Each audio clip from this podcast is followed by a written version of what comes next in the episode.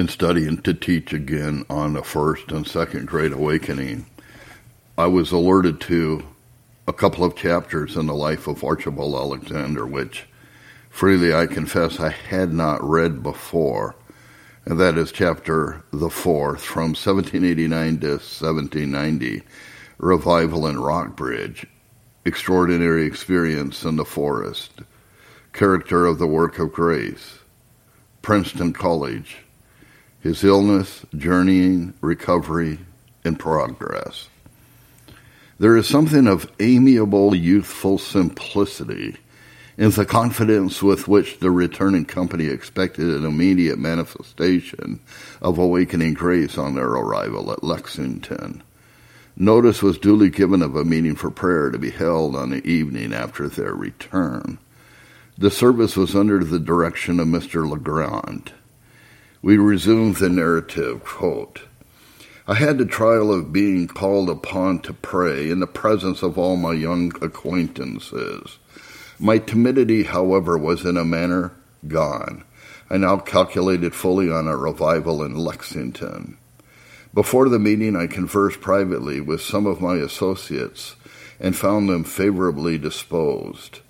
The news of our arrival and of the spirit in which we had returned spread rapidly through the country around. The next day, the public service was at New Monmouth Church. Mr. Legrand preached in the morning on Isaiah 45:22. Look unto me, all ye ends of the earth, and be saved. After which Mr. Graham gave a narrative of all that he had seen and heard in Prince Edward and Bedford, and then addressed a great congregation in the most penetrating and pathetic manner, the tears meanwhile streaming from his eyes. The assembly was deeply and solemnly moved. Multitudes went weeping from the house. Another meeting was appointed for the evening in the town in a large room which had been used for dancing. Here the solemnity was greater, if possible, than at the church. Many remained to converse with the ministers, and a person of the most sedate habits and moral life cried out in agony, What must I do to be saved? Everything went on prosperously, and I was in expectation that all, or nearly all, the people would be awakened. Several of my companions, educated young men, came forward and professed their determination to be on the Lord's side. I had not heard a whisper of opposition, but the next morning, my uncle Andrew Reed, who had not been at any of the meetings, brought to our house a volume of Locke's essay, with the page turned down at the chapter on enthusiasm. My sister, to whom he spoke with some severity, was surprised and confounded, and grew faint with agitation, so that she was constrained to go to her couch. It struck me as amazing that any man of sense could think us in danger of enthusiasm. We soon found that there were many enemies of our proceedings and that some of the young men ridiculed the whole affair. But the work went on, and we were gratified to find that cases of awakening occurred at almost every meeting, and the religious concern continued to diffuse itself through the country. These were halcyon days for the church, and as for myself, though I did not regard myself as converted, I was so occupied with the cases of others and with the opposition that for a while I almost forgot my own case. Mr. Legrand remained with us a week or two. His natural disposition was very uneven. He was either exceedingly lively or in an awful gloom in which he continually expressed a desire to die. At the time of his awakening in Cumberland, he lay, I have been told, for hours in convulsions produced by convictions which were followed in a thought by believing views of the Savior. Great success attended his earliest labors. His countenance, though youthful, was marked with sadness, and his voice had a mellowness and tenderness which I have never heard surpassed. Being much dissatisfied with my state of mind, and now sensible of the corruption of my heart, I resolved to enter on a new course and determined to give up all reading except the Bible and to devote myself entirely to prayer, fasting, and the scriptures until I should arrive at greater hope. My life was spent almost entirely in religious company, but our conversation often degenerated into levity, which was succeeded by compunction. Telling over our private exercise was carried to an undue length, and instead of tending to edification was often injurious. But reserve on the subject was considered a bad sign, and on meeting, the first inquiry after salutation was concerning the state of each other's souls. A young woman of my acquaintance, who with others had gone over to Bedford, appeared more solemnly impressed than most of the company. All believed that if any one had experienced divine renewal, it was Mary Hanna. One afternoon, while reading a sermon of the Tennents on the need of a legal work preparatory to conversion, probably Gilbert Tennent, she was seized with such apprehensions of her danger that she began to tremble, and in attempting to reach the house, which is distant only a few steps, fell prostrate and was taken up in a state of terrible convulsion. The news quickly spread, and in a short time, most of the serious young people in the town were present. I mention this for the purpose of adding that I was at once struck with the conviction that I had received an irreparable injury from the clergyman who had persuaded me that no such conviction as this was necessary. I determined, therefore, to admit no hope until I should have the like experience. I read all the religious narratives I could procure and labored much to put myself into the state in which they described themselves to have been in before enjoying hope. But all these efforts and desires proved abortive, and I began to see much more of the wickedness of my own heart than ever before. I was distressed and discouraged and convinced that I had placed too much dependence on mere means and on my own efforts. I therefore determined to give myself incessantly to prayer until I found mercy or perished in the pursuit. This resolution was formed on a Sunday evening. The next morning I took my Bible and walked several miles into the dense wood of the bushy hills, which were then wholly uncultivated. Finding a place that pleased me at the foot of a projecting rock in a dark valley, I began with great earnestness a course which I had prescribed to myself. I prayed and then read in the Bible, prayed and read, prayed and read, until my strength was exhausted, for I had taken no nourishment that day. But the more I strove, the harder my heart became, and the more barren was my mind of every serious or tender feeling. I tasted then some of the bitterness of despair. It seemed to be my last resource, and now this had utterly failed. I was about to desist from the endeavor when the thought occurred to me that though I was helpless and my case was nearly desperate, yet it would be well to cry to God to help me in this extremity. I knelt upon the ground and had poured out perhaps a single petition, a rather broken cry for help, when in a moment I had such a view of a crucified Savior as is without parallel in my experience. The whole plan of grace appeared as clear as day. I was persuaded that God was willing to accept me just as I was, and convinced that I had never before understood the freeness of salvation, but had always been striving to bring some price in my hand or to prepare myself for receiving Christ. Now I discovered that I could receive him in all his offices at the very moment which I was sure at the time I did. I felt truly a joy which was unspeakable and full of glory. How long this delightful frame continued, I cannot tell. But when my affections had a little subsided, I opened my Bible and alighted on the 18th and 19th chapters of John. The sacred page appeared to be illuminated. The truths were new as if I had never read them before, and I thought it would always be like this. Having often thought of engaging in a written covenant with God, but having never before found a freedom to do so, I now felt no hesitation. And having writing materials in my pocket, I sat down and penned it exactly from my feelings and solemnly signed it as in the presence of God. I expected now to feel uniformly different from what had preceded, and to be always in lively emotion and thinking my troubles all at an end, as I had been much distressed by discovering the sins of my heart. And as I read in Scripture that faith works purification, I resolved to make this the test. At the time, indeed, I had no doubt as to the sincerity of my faith, and in the paper of self dedication above mentioned, I expressed the assurance that if I had never before received Christ, I did then and there receive him.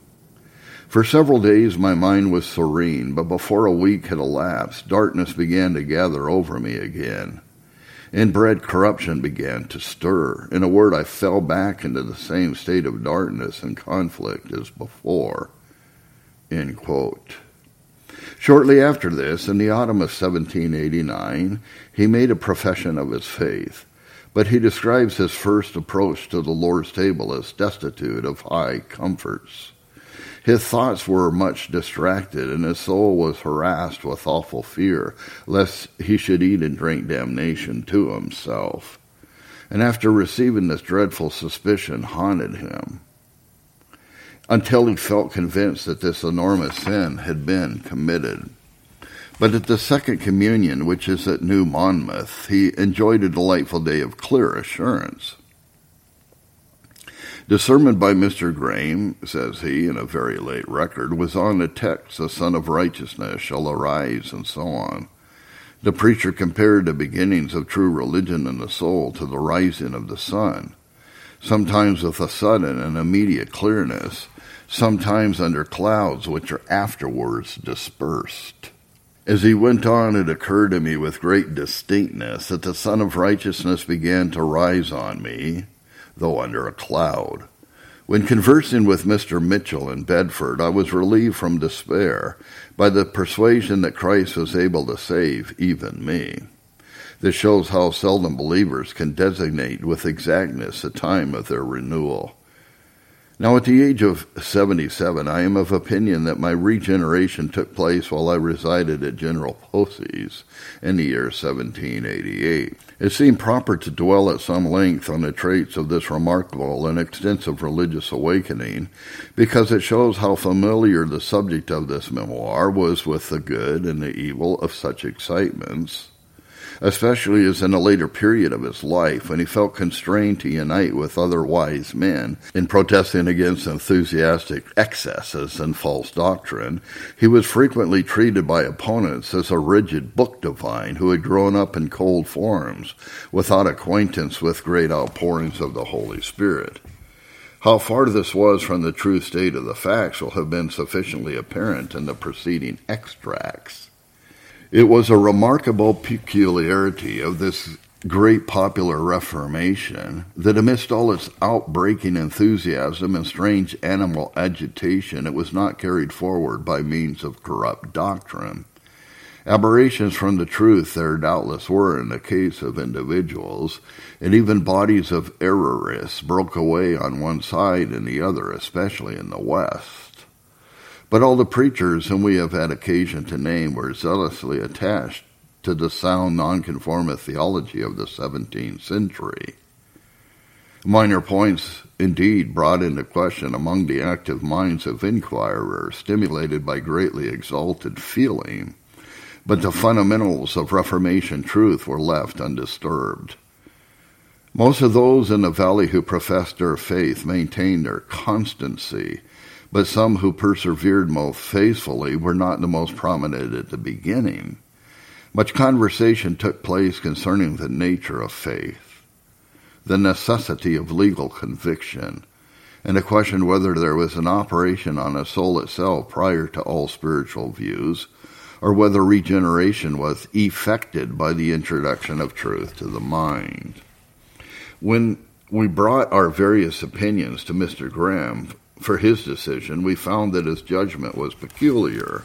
He maintained that as conversion is a change of a rational agent, it must be a matter of conviction and choice, and that it was absurd to suppose any physical operation on the soul itself to be necessary or even conceivable.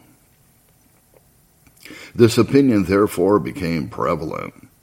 The opposite, supposed to be that of many called Hopkinsians, was that no change takes place in the views of the understanding, but such as arises from a change in the feelings of the heart. But some of us were not satisfied with either of these explanations. We suppose that a soul dead in sin was incapable of spiritual views and feelings until made partaker of spiritual life. That this principle of life was imparted in regeneration, so that the natural order of exercises was that the quickened soul entertained new views which were accompanied by new feelings in accordance with the truths presented to the mind. This opinion I then adopted and have always held. The Spirit operates on the dead soul, communicating the principle of life. The Word holds up to the view of the regenerated soul the evil of sin, which leads to repentance, and shows the excellency and suitableness of Christ as the Savior in all his offices and reveals the beauties of holiness.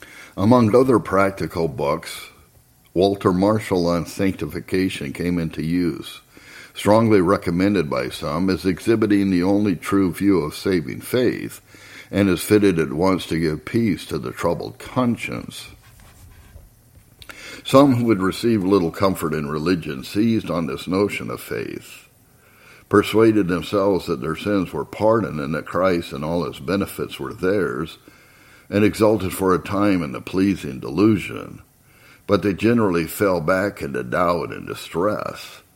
The instances of persons professing a full assurance were few.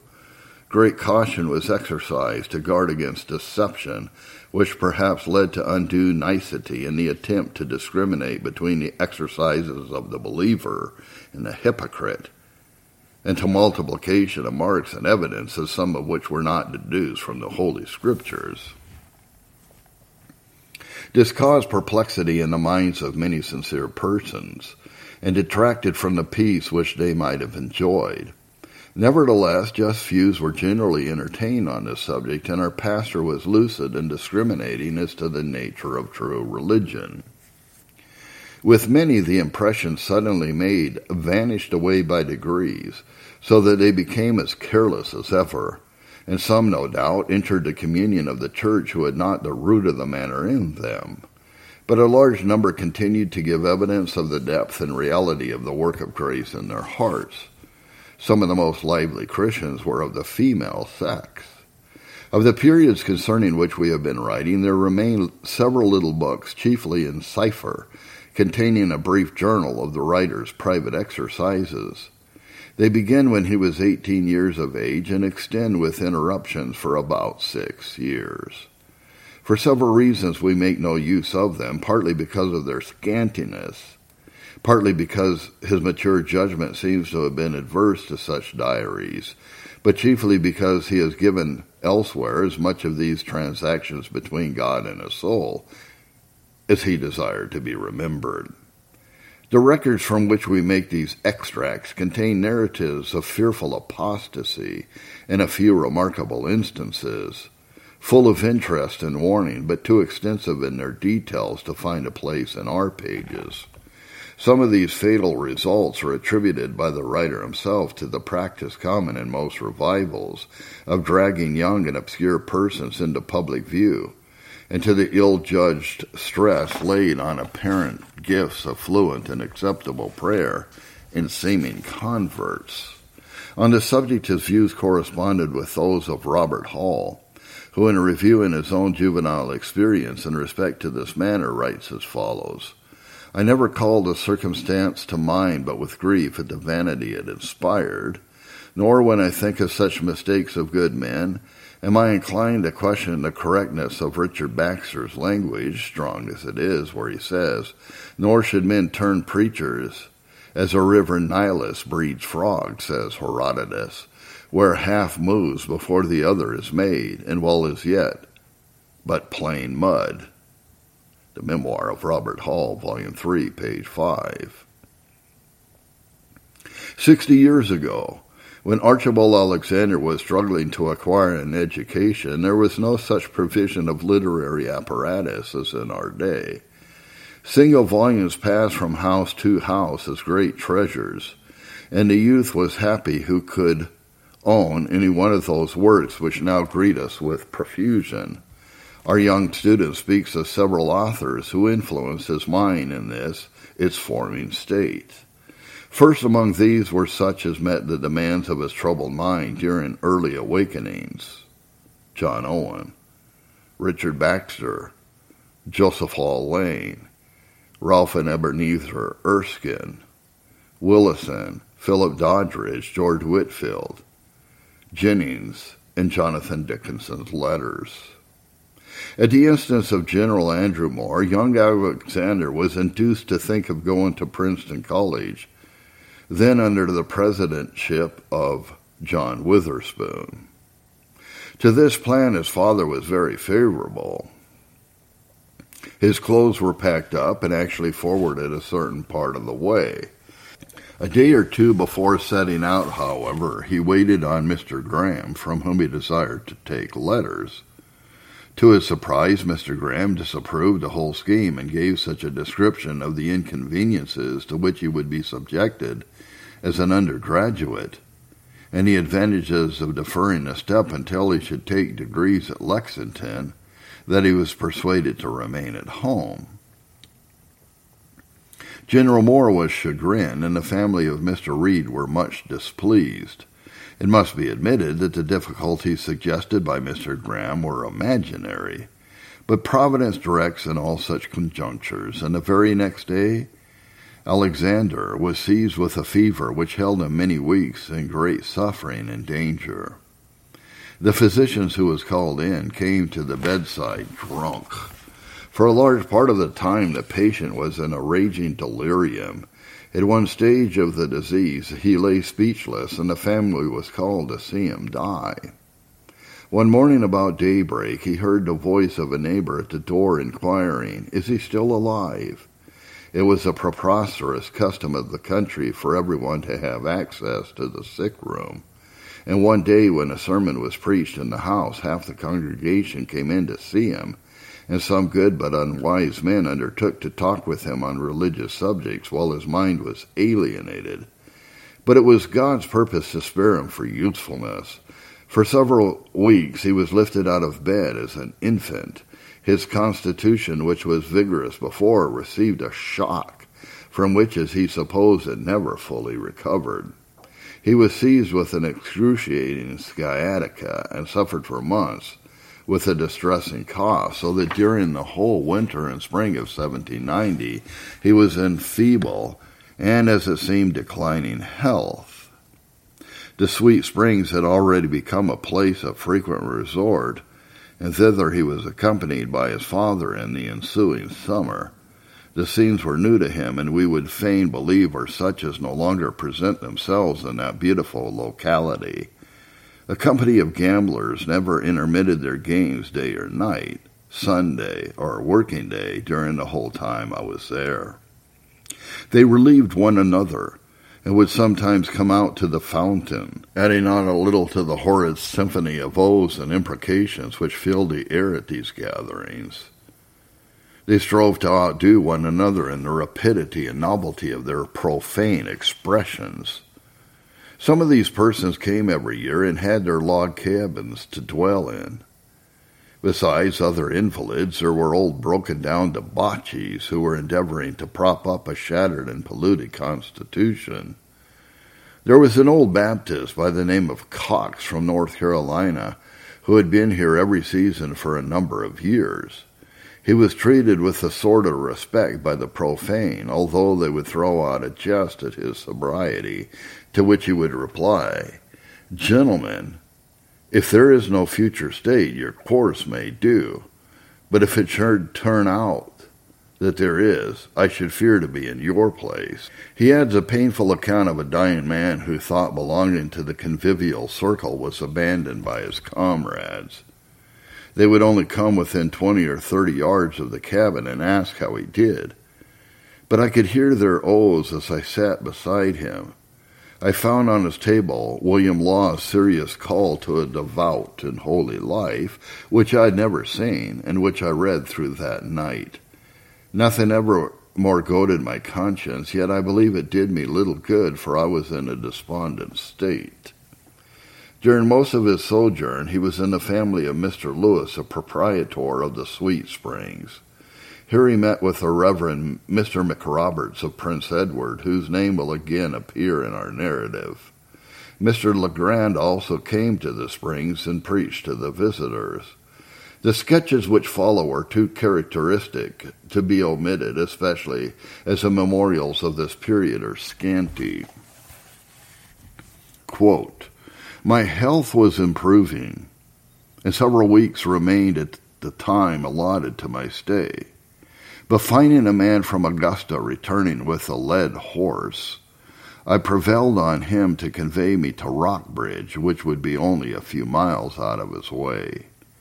We set out rather late and were unable to reach our lodging place before night, and being near the banks of Jackson's River, we lost our way and took a path which led us off from the main road directly across the hills towards the river.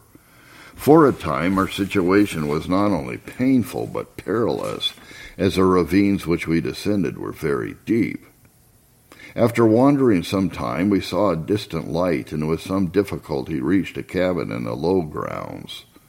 We found two women in the house, one aged and the other young, but the mother of several children, who were sleeping in the room which we entered, of course, the only one in the house. There was an evident reluctance in these persons to comply with our request for lodging, the reason of which transpired in due time. The matron set to work, however, and provided a supper which to our appetites appeared very good.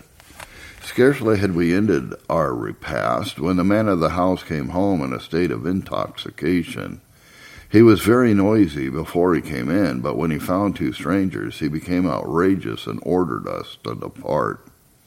We expostulated, reminding him that the night was dark and that we could not possibly regain the high road. The wife and mother joined our entreaties to ours, and he at length consented to furnish provender for our horses and soon fell into a sound sleep. His wife spread a bed on the floor. We rose early on a lovely Sabbath morning, my plan in setting out having been to reach the forks of Jackson's River and the cow pasture where I knew Mr. Legrand was to be. The man of the house arose early also, and with a marked change in his demeanor. He was deeply mortified at the inhospitality of the previous night, and sought in every way to make amends for it. Our way lay all the morning along the bank of the river, and in some places there was scarcely room for a bridle path between the mountain and the channel. The ride was delightful and refreshing, and before reaching the junction of the cow pasture, we passed what I have always admired as the most picturesque spot. I mean that where Jackson's River makes its way through the high and steep mountain. The fissure is very narrow and the sides abrupt with piles of rock at the bottom. The two sides of the breach seemed to correspond with each other, showing that there had once been a continuous ridge. We arrived at Mr. Davidson's long before the hour of public worship. The people seldom heard a sermon, being so strung along the narrow valleys that they can never form self-supporting congregations, but must always depend on itinerants as the transient visitors of ministers from a distance. In such regions, it is pleasing to see the ardor with which the mountain people flock to the place of meeting, issuing from every hollow of the neighboring hills on horseback and on foot. When the young preacher arose with the singular advantages of mind and voice, an unwonted air of solemnity and interest pervaded the assembly. Mr. Legrand again preached much to my heart. Seldom have I spent a happier day. We had two sermons with a short interval. When he met me at the edge of the dense forest, whither he had retired for devotion, his face seemed like that of Moses to shine and as we were on terms of great intimacy, he said to me, If I ever enjoyed sensible communion with God, it was within the last half hour. And the sermon bore witness that he had been with Jesus. These discourses were not in vain. The seeds of piety were sown in many young hearts that day. Several members of Mr. Davidson's family dated their serious impressions from that day. I reluctantly parted with Mr. Legrand in the morning as my traveling companion was becoming impatient to be on his way.